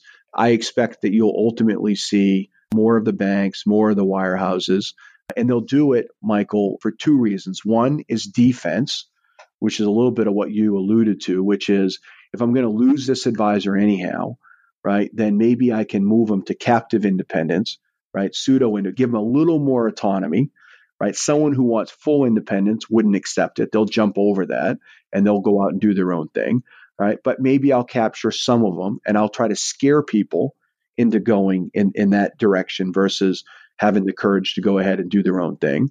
And then the offensive side is I can where I make most of my money anyhow because I'm low I'm low teens on the margin side on the advisory, you know, for most of these firms, but I'm high 20s in margin on my product manufacturing. So if I can sell more high margin stuff to more people, right, and I can see my private client division just as my largest client, but then I can have other clients. I, I can go to Dynasty and provide access to capital markets and lending and services to Dynasty at the holdco level to then make available to all of their underlying firms, right? And then I can go out and, and cut partnerships with RIA custodians, et cetera, to provide more service to them. That's where the industry is going. So when I say all roads are leading to RIAs, that means the banks, the wires, the asset managers, the product manufacturers, everyone is thinking about if I'm going to play wealth management, how do I get a strong foothold and have a long term strategy around what's happening in the RIA space here domestically? Uh, so it's an exciting time if you if you're in the space. If you're if you're and, and you can create time to take a half step back and think about what does that mean to me, whether I'm an RIA uh, principal, whether I'm a technology service provider, an asset manager, right, that's trying to trying to distribute, you know, into the advisory space, whether I'm a custodian, right, and what that means to me in terms of some of these other scaled players potentially entering uh, into the space. What does it mean to a service provider like us? I mean, everyone should be thinking about that dynamic because it's coming and it's going to come quick. So take us back for a moment to like the background that took you down this path? Like, were you someone that from early on had this vision that I, I want to be an entrepreneurial builder and build a business, I guess, in, in financial services or in, or in, or in anything? Like, was this always the path that you saw yourself on for building a business? Yes, uh, although you know, if, if if we go back to my my roots in in in Maine, I had kind of a non traditional uh, route to get into to finance. I was raised in the easternmost point in the U.S., a little fishing village called Eastport, raised by my step granddad, and grew up kind of on the poor side of the tracks. Uh, actually, homeless uh, even even for a couple of years. Uh, as you know, went to Bates, which I know is your alma mater as well. Great great school in, Lewiston, Maine, the Bobcats. Yeah, the uh, the the like the random history trivia is uh, Shirl and I actually went to college together and overlapped three out of four years at at Bates with not really knowing each other. Like I kind of have a vague memory of overlapping, but I played squash, you played baseball. We were in dorms basically on the opposite sides of the campus from each other, so didn't didn't have too much overlap at the time. Only found out like 10 years later crossing paths in the industry. Like wait you went to bates? I went to bates. When did you go to bates? That's when i went to bates. Like oh okay small world. How about that? Well you were with the cool kids right? So that's why we, we didn't hang out. So but but oh, anyhow, God, no, I, I me, but. made my way down from Lewiston to, to, to New York and kind of worked my way up at Smith Barney. But but and, and was given a lot of responsibility uh, early on in, in, my career and, and really appreciate you know, a lot of the mentors uh, that I had there. And it was a great place to grow up in, in the business. But the, the, the, the most fun that I had was living in the field uh, with all the great advisors of the firm who would frequently put me in front of their top clients. And we would run these meetings, we call them VIP meetings, where we'd bring, you know, 100 million, 500 billion dollar clients in and introduce them to Sandy Weill and the senior executives in the firm and the different product heads and the investment bank, et cetera. And I remember after a few hundred of those, asking myself, what do all these people, I've had this incredible experience of meeting all these interesting people. What do they all have in common? And it really struck me that they all took a calculated risk, they bet on themselves, and they all had significant success through equity, right? And, and it's very difficult to make true significant wealth uh, in this country as a W 2 earner. And I said, you know what? When my pitch failed 15 years ago uh, for us to power the early uh, RIA movement, I said, you know what, this is this is probably my opportunity to sit on the other side of the table, to go be an entrepreneur, to build a service infrastructure uh, that helps power this this whole independent movement. And and and off I went. And as we said earlier, obviously no one could have predicted that from a timing perspective, while it was challenging to leave in the early part of 08 and then to raise capital in the height of the financial crisis, Flip side of that was all of those large brands obviously went from being, in, in a number of cases, an asset to a liability uh, on the business card of advisors, which once I got up and running, uh, allowed us to more quickly grow the business by bringing advisors on that that wanted a, a more independent story.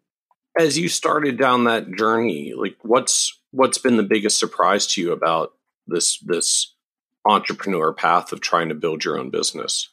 Well, I, am a big believer in mentorship, uh, and I have a lot of uh, mentors. Uh, and mentorship by committee uh, is always an approach that that I've taken, and, and all not just in our industry, but all different types of of mentors. And I I have been surprised. I tell this to people all the time, uh, even though people told me it's going to be really, really hard to get off the ground, to raise the capital in a way that you still have control that you're not giving away all the firm uh, to to the investors.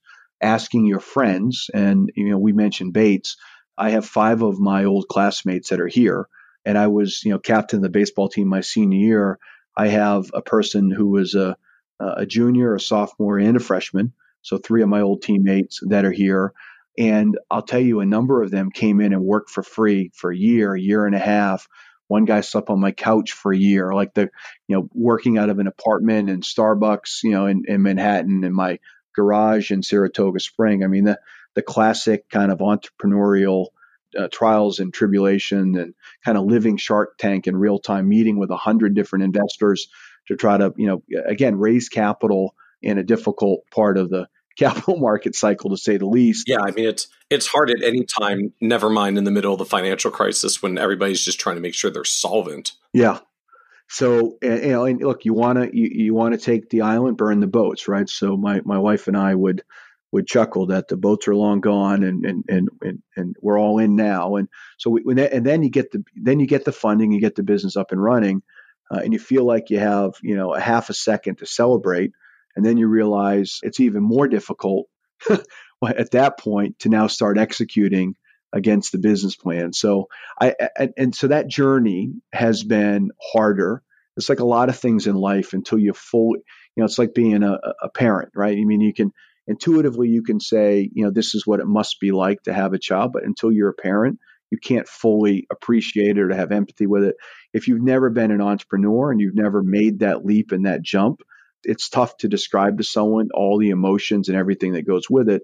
But look, most all of your listeners understand that because they're, and that's frankly, I think today, one of our very biggest, Michael, competitive advantages as a service provider to RIAs is that we are entrepreneurs servicing other entrepreneurs, right? We're not some large company that's trying to sell something to an RIA and saying, trust, know, or a breakaway and saying, trust me, you'll be fine we're saying, you know what? I've been there and stayed overnight. I've seen the movie. I starred in the movie. I wrote the script. I mean, I've I, have done it, and, and, and I get it. And I and I, and I sit, you know, just earlier this this week, we're getting ready to to launch a business, and I sat uh, in the living room with the team and all their spouses uh, in their home for five hours and just talked about all the emotions they're about to go through and make sure they all understood how it's going to work and because you know, the, over communicating at home as an entrepreneur and making sure that your family understands. And I said, look, you know, your spouses are going to be working really hard for the next six months, right? This is this is a process, you know, through this transition. But here's the benefit, you know, here's what's coming out on the other side of it, and uh, so it, it we get to live our American dream by empowering others to live theirs, uh, and it's incredible to be able to experience it and and to see all the jobs that that are being created and the enterprise value that's getting created you know from all these firms that we're helping to play our little role and like I said be the intel you know sticker of to help you know power their independence. It, it's been an, an incredible journey over the, the last 10 years. Well and I, I love the point that you made there that you can't over communicate enough at home about getting buy-in from the family about this as well. I mean, never mind like uh, if you're going to raise capital, getting your investors on board and and getting your employees and team on board, particularly the ones who are taking this blind leap risk with you. But you know that that dynamic that look, if you're an entrepreneur, it's really hard for your emotional roller coaster in and at the business to not come home with you, at least to some extent, particularly early on. And you know, just that importance of having family buy-in and having family support and just preparing them that you may need a little bit of support while you go through the coming roller coaster is, to me a, a really big deal that I, I don't think it's talked about enough in the industry as as people are looking getting started of of how much that family support system really matters and and likewise how how much damage you can do to your relationship with your spouse and family if they don't they don't know what's coming and and it makes the situation even more stressful than it already is. Yeah no i i, I agree with that. It's you know it's it's getting a little bit easier. I wouldn't say a lot but uh, you know like we've we've we've done this now you know well north of 50 times. So we've kind of i wouldn't say you, have never seen everything but you've seen a lot. Uh, eh, but you know I, I think about we just an incredible uh, roster of, of, of, of clients and I'm so appreciative that they've entrusted their life's work. And that's how we see it. I mean, you, somebody, you know, a lot of the you know, entrepreneurs that we support, they're 100% levered in terms of their uh, personal net worth to, to the business that, that they built. And the fact that they would trust us to, to help them protect it, grow it. I mean, we see the world through, through that lens. And if our next, you know, transition or, or, or, you know, setup of a business doesn't go well, then those other, you know, 50 don't don't matter. And that that's the focus we have. And the fact that all of our original clients after all this time we we still have them and you know we're able to help them be be successful. And they've been so loyal and committed to us when it was just a concept right? I mean it was trust us. Jump out this window. The hand chute's going to go up and it's going to open and i got you. Uh, it's you know it's a little easier now for somebody coming in because we've done it so much but i i think back of those those first few clients and how incredible and brave and trusting that that they were and just will forever be in, indebted for them to believe in us when they did. So how has the role changed for you over the years? Yeah, that's a that's a great question. You know, it's we definitely uh, have professionalized the business, and I tell a lot of entrepreneurs. I mean, the most difficult part of of leadership, uh, unless you're a jerk, uh, and most people are not, is having tough conversations with with your team members and, and especially those that you've known for a long time and, and realizing that if you really want to build a big business, you want to build a substantial, sustained legacy type business, uh, you have to uh, be willing over time to have those tough conversations. And the people that get you here may not be the ones that get you there. We've had we have had to upgrade talent over time we recently announced uh, moving our headquarters uh, to Florida, which I think will put us in a position to really uh, scale the business, you know, in, in the future and continue to put more margin in the business and allow us to make more investments in people and technology to take uh, better better care of our clients. But you know, in the early early days, you know, Ed Ed Swenson, who's one of the original co-founders of the business, Ed and I have worked together essentially our entire career. We, he also went to Bates, although uh, he didn't play baseball. He captained the rugby team at Bates, and we were roommates uh, back uh, back at Bates. But Ed has very complementary uh, skill sets to mine. But early on, we would joke that Ed wore. You know, I, I was out there driving sales, but Ed wore the hat of of every other. Uh, role and responsibility in the firm that somebody would would call up and you'd press you know one through five but no matter what number you press you got ed yeah it was all going to the same yeah. person and uh-huh. uh, so, yeah, early on, you do what you mean. You know this, right? You, you you have to you have to do everything. And over time, as we've grown, you know, we now have professional CFO, we have a general counsel, we have you know professional uh, operations, et cetera. So, I spend uh, a lot of time with clients. Uh, that's one of the things that I enjoy most, uh, and I feel like it's really dangerous for leaders to not have proximity and to get out there and, and listen to clients who I love our model uh, is the alignment in that if our clients don't do a, a, good job for their underlying client, they get fired. Well, it's the same with us, where we have to stand and deliver every day, uh, or we get fired. And and and I love that alignment of interest. It's very very pure, and I think differentiated. And frankly, the way the the industry uh, should be.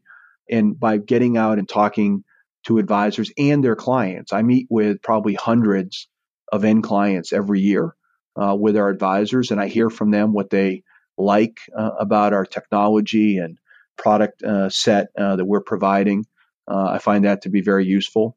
At the high end of the market, I find, and I don't see this changing anytime soon, the really large teams, at the end of the day, they're not going to make a significant buying decision without having a relationship with the CEO.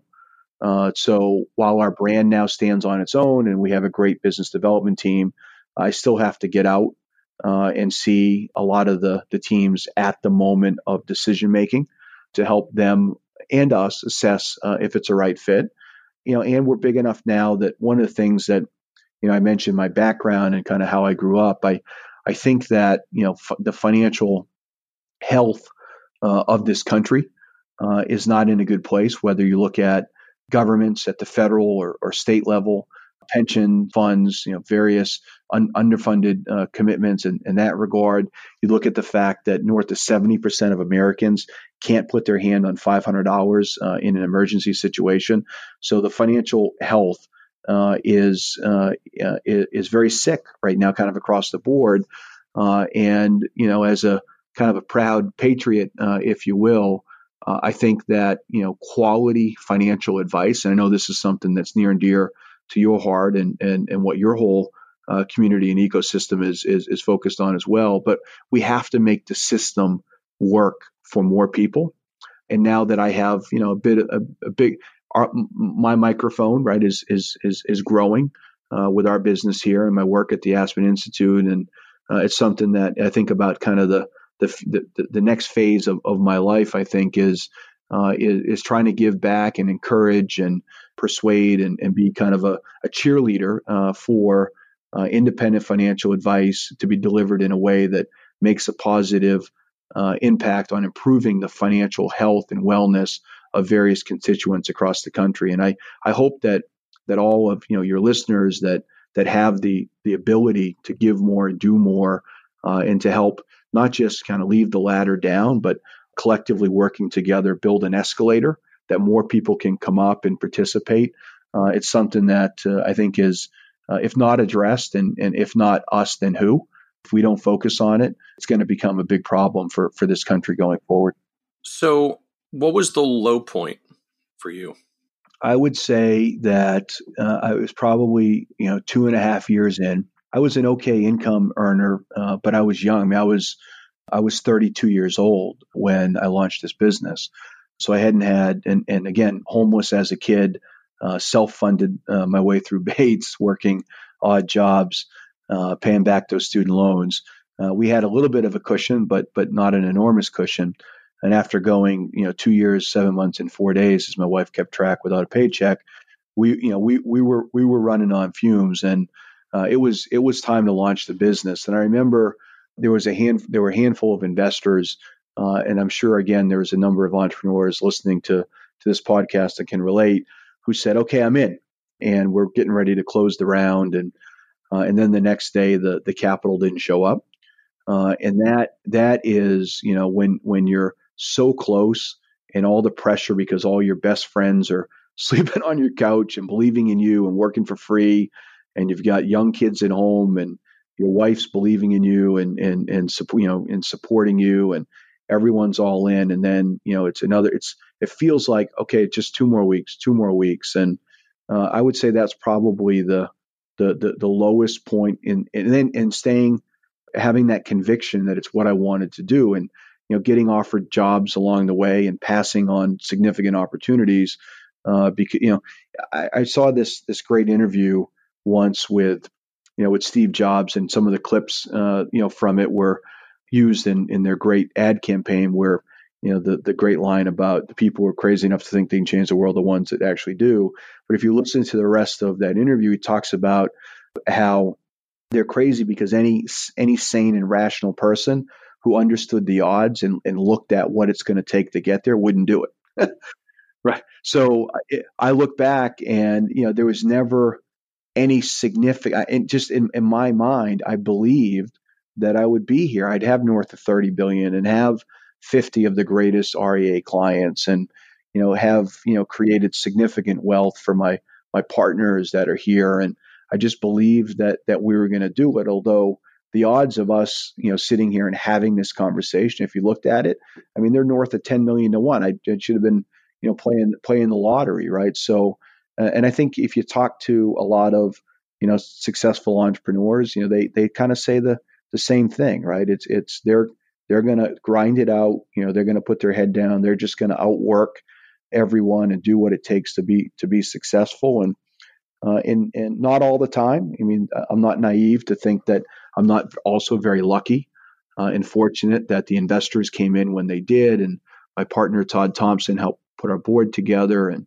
Ed hung in there long enough, you know, a year and a half without a paycheck, and and didn't leave me, and our first clients believed us to come on. It's all those things. You have to be lucky, and and the custodians early on, you know, got behind us and backed us, and you know, my friends over at Envestnet, you know, early on uh, when we didn't have any assets, you know, willing to, uh, you know, believe that we would and, and buy into the vision. And uh, I mean, it, it's just, it's like I said, it's been an incredible uh, journey. It's been a lot of work, but there definitely were those those low points where the last thing I'll say on this, and I say this to a lot of entrepreneurs starting a new business, get yourself a buddy, right? Because when those times are really tough, having my buddy Ed Swenson, having my co-founder, you know, Marianne, my wife, who's just incredible, lift, lift me up and make sure that I don't stay in a low point for for too long is is is critical when you're trying to do something that's a heavy lift in in life. Uh, that support mechanism around you is a big big deal. So, as you look back, what do you what do you know now that you wish you'd known then about? Uh, I guess either building the business or the advisor marketplace you're serving. I think in hindsight, I could have been, uh, we could have been more aggressive. And I guess it's easier to say now because, as, as, they say, hindsight is twenty twenty. You know, I talked about advisors being levered to the business. I mean, I'm 110% levered to Dynasty. I'm I'm long Dynasty stock, and you know, while, while it you know it's it's done well for our our investors, and I think it you know, and this gets back to the RPN conversation we had earlier. I've had several of our clients come and say, I feel like I'm a better leader now that I've done, you know, this small liquidity event because I have some breathing room. I feel like I can more comfortably take a little more risk, right? And and I tell, look, maybe you can risk a, a finger or a toe. You should never risk an arm, and, and certainly never risk your head. Uh, but when you have a little more capital over time put away, you've taken a few chips off the table. I think uh, I think ultimately uh, you know, it, it, changes your perspective uh, sometimes in a, in, in a positive way. And I'm still very, very levered uh, to, to, to Dynasty. But knowing what I know now, I could have been more aggressive. We could have been adding more advisors uh, quicker than than what we did. We we probably you know we're out on the M and A trail now, Michael. We're looking at opportunities at the holdco to buy our supply chain. Uh, so you know whether it's technology, service providers or other service providers that can broaden what we provide. Uh, you know, we're large enough now that we can buy some of those firms and control the experience.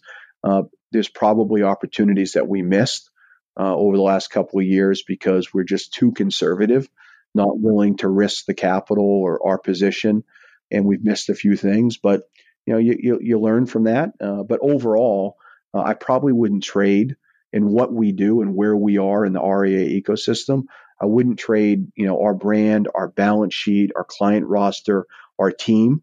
Uh, I wouldn't I wouldn't trade where we are with with anyone right now. So you alluded a little to you know potentially going out on the M and A path and, and kind of buying some of your own service or tech providers and and integrating more vertically. But beyond that, like what comes next for Dynasty? I mean, what else are are you looking at as the next stage or stages of the business here?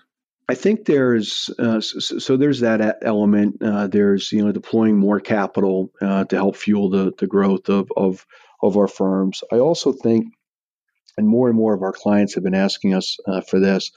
Now we're getting a, of scale. Uh, there's probably an opportunity uh, for us to drive, I guess what I would call ingredient marketing.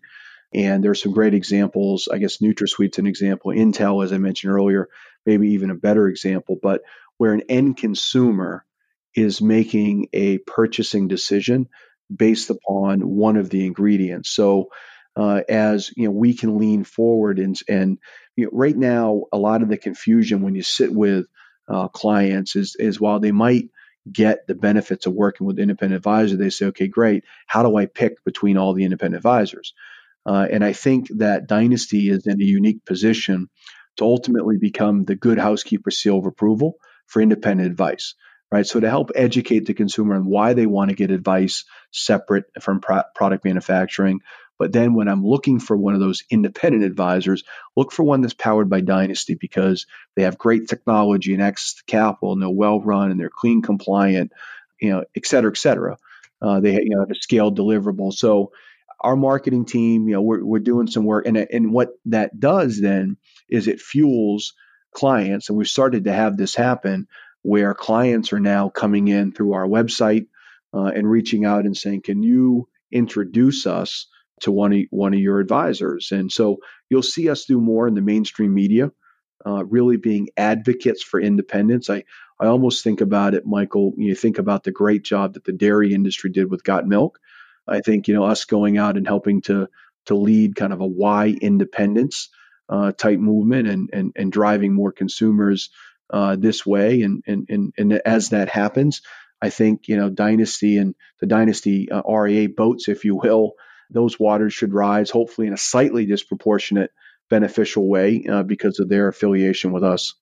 Interesting. So just as you know the Intel inside sells a lot of computers because Intel is inside. You know what can what can powered by Dynasty do to our independent advisors who are powered by Dynasty? You nailed it. Absolutely. So as we wrap up, this is a a podcast about success, and you know one of the themes that always comes up is just literally that word success. Often means different things to different people. Uh, sometimes different things to us in uh, changing stages of our own lives. So you you built what I think anyone would objectively call a very successful business. You know, s- scaling up to seventy employees and tens of billions of dollars on the platform. But uh, I'm wondering, just for you at a personal level now, how do you define success for yourself? That's a that's a great question. Uh, I'll be honest; it's not something that I that I spend a lot of time thinking about. I guess I would say I'm probably you know today is the happiest day of my life and I expect tomorrow uh, to be even better than today. I mean, it. Other than you know, I think about my grandfather, uh, who's actually my step granddad, and the sacrifices that he made in in raising me. I, you know, I don't spend a lot of time thinking about the past. I, I am head over heels in in love with my wife. Uh, blessed uh, that she's in my life. I have two gorgeous, uh, smart young ladies, daughters that are just amazing. Uh, this business and the partners and the clients that that we have here. In terms of a, a dollar and, and cents, you know, when you're younger, you think, oh, someday if I can have a net worth of, of, of some number, uh, I've blown past that, candidly. So now for me, I, I, look at the cap table and I don't look at myself. Uh, I look at uh, all of the people who believed in uh, in this vision, and they've taken what started out as kind of my why and and and vision, and they've evolved it in, in, in many better ways to make it, you know, their why and their business and where they want to go. And the result of it is, you know, we've you know, we've created on our cap table quite a number of millionaires, and I'm incredibly proud of that. I look at you know what we're doing with our, our clients and the impact on their lives and and and the, the end client, and you know I'm a I'm a huge believer that success is best when shared, and you know if I have a house up in Maine, my hometown of Eastport. Uh, we go, you know, going up for the Fourth of July this year. We'll take sixty or seventy people with us. Uh, it's it's a huge group of family and friends, or when we go, you know, to uh, to, to, other trips. Uh, you know, we're we're blessed to to to have the the friends that we have. I own thoroughbred racehorses.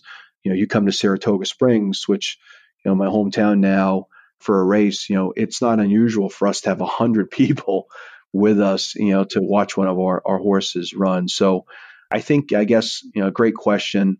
I would say that that that I would measure my level of success based upon hopefully the the lives that that that my wife and I have touched in a positive way uh, with the charities we're involved in, with the business that we built, the jobs we're creating, the clients, et cetera. Not so much in terms of of dollar and cents. And and, I look, I'm 42 years old. I'm just getting started. I mean, I I think there's a much bigger uh, dent uh, that we can make kind of in the in the industry, uh, if if if you will, to drive positive change. There's a lot more that I want to do more broadly as a leader in our country to help drive financial wellness in the country. I think in some ways my journey from being homeless to buying a $13 suit at the Salvation Army riding a bus for 18 hours to New York City, knocking on a, a door and getting hired and you know building you know the life that I built uh, here in, in this company.